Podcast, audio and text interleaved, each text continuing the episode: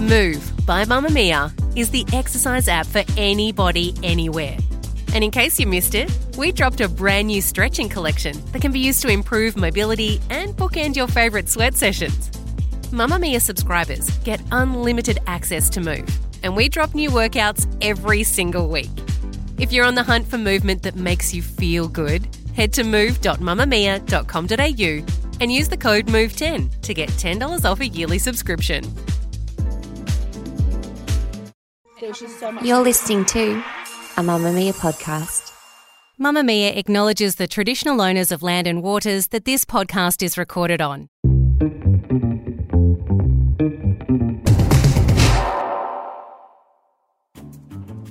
From Mamamia's daily news podcast, The Quicky. Hi, I'm Grace Rouvray with your evening headlines for Monday, August 21st. Frustrated Queensland midwives are demanding better resourcing after a safety audit revealed some are allocated up to 20 mothers and babies at a time.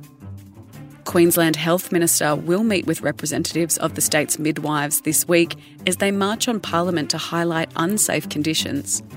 The government provided $42 million in maternity funding in the budget but made no allocation for midwives and midwife led models of care. Midwives have warned the government that staff are severely overloaded, which has created unsafe conditions for both mothers and babies.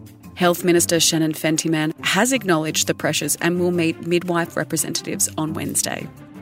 The Spanish Soccer Federation has announced Olga Carmona's father has passed away.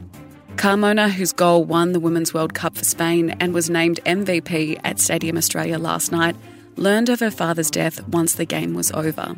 Carmona's family had decided not to tell her of his passing so she could focus on the World Cup final.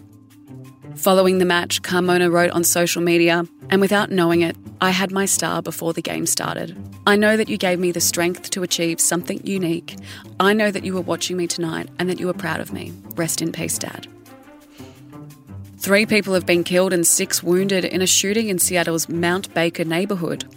Officers responded to the scene around 4:30am on Sunday US time after receiving multiple calls. Upon arrival, officers reported finding two men and a woman with gunshot wounds. The two men died at the scene while the woman later died from her injuries in hospital. The conversation quickly moved to gun control, with Seattle Mayor Bruce Harrell stating that even as Seattle Police keeps up a rapid and record pace of recovering guns, 869 throughout July, there are still more illegal guns in the wrong hands that could be used to incite another tragedy like this one. A class action lawsuit has been filed against Australia's national airline Qantas, claiming it misled customers and failed to issue refunds for cancelled 2020 flights. Echo Law filed the lawsuit in federal court today, alleging the airline misled customers about their refund options, withheld funds, and engaged in a pattern of unconscionable conduct. The action comes one month after Qantas launched a campaign to encourage customers to use the remaining $400 million in flight credits held by the airline, and after Australia's consumer watchdog indicated its probe into the issue was almost complete. It is alleged some Qantas customers had been forced to spend more money with the airline to use their original flight credits, while others may not be able to use the credit before it expires on December 31, 2023. Problem gamblers in Australia can now ban themselves from betting services and advertising using a new register. The government run self exclusion register known as BetStop has been rolled out to help minimise the risk of problem gambling. By signing up to the register, users are prevented from being able to lodge a bet online or over the phone with any betting company in the country. The launch coincides with measures requiring betting companies to verify customer ID when they register for a new account and before they place a bet. All betting companies are required to promote the register. That's your evening news headlines. If you want more from the Quicky, you can check out today's deep dive on the controversy surrounding NFL star Michael Oher, the man whose real life story formed the basis for the Oscar winning film The Blind Side with Sandra Bullock. The Quicky, getting you up to speed daily, wherever you get your podcasts.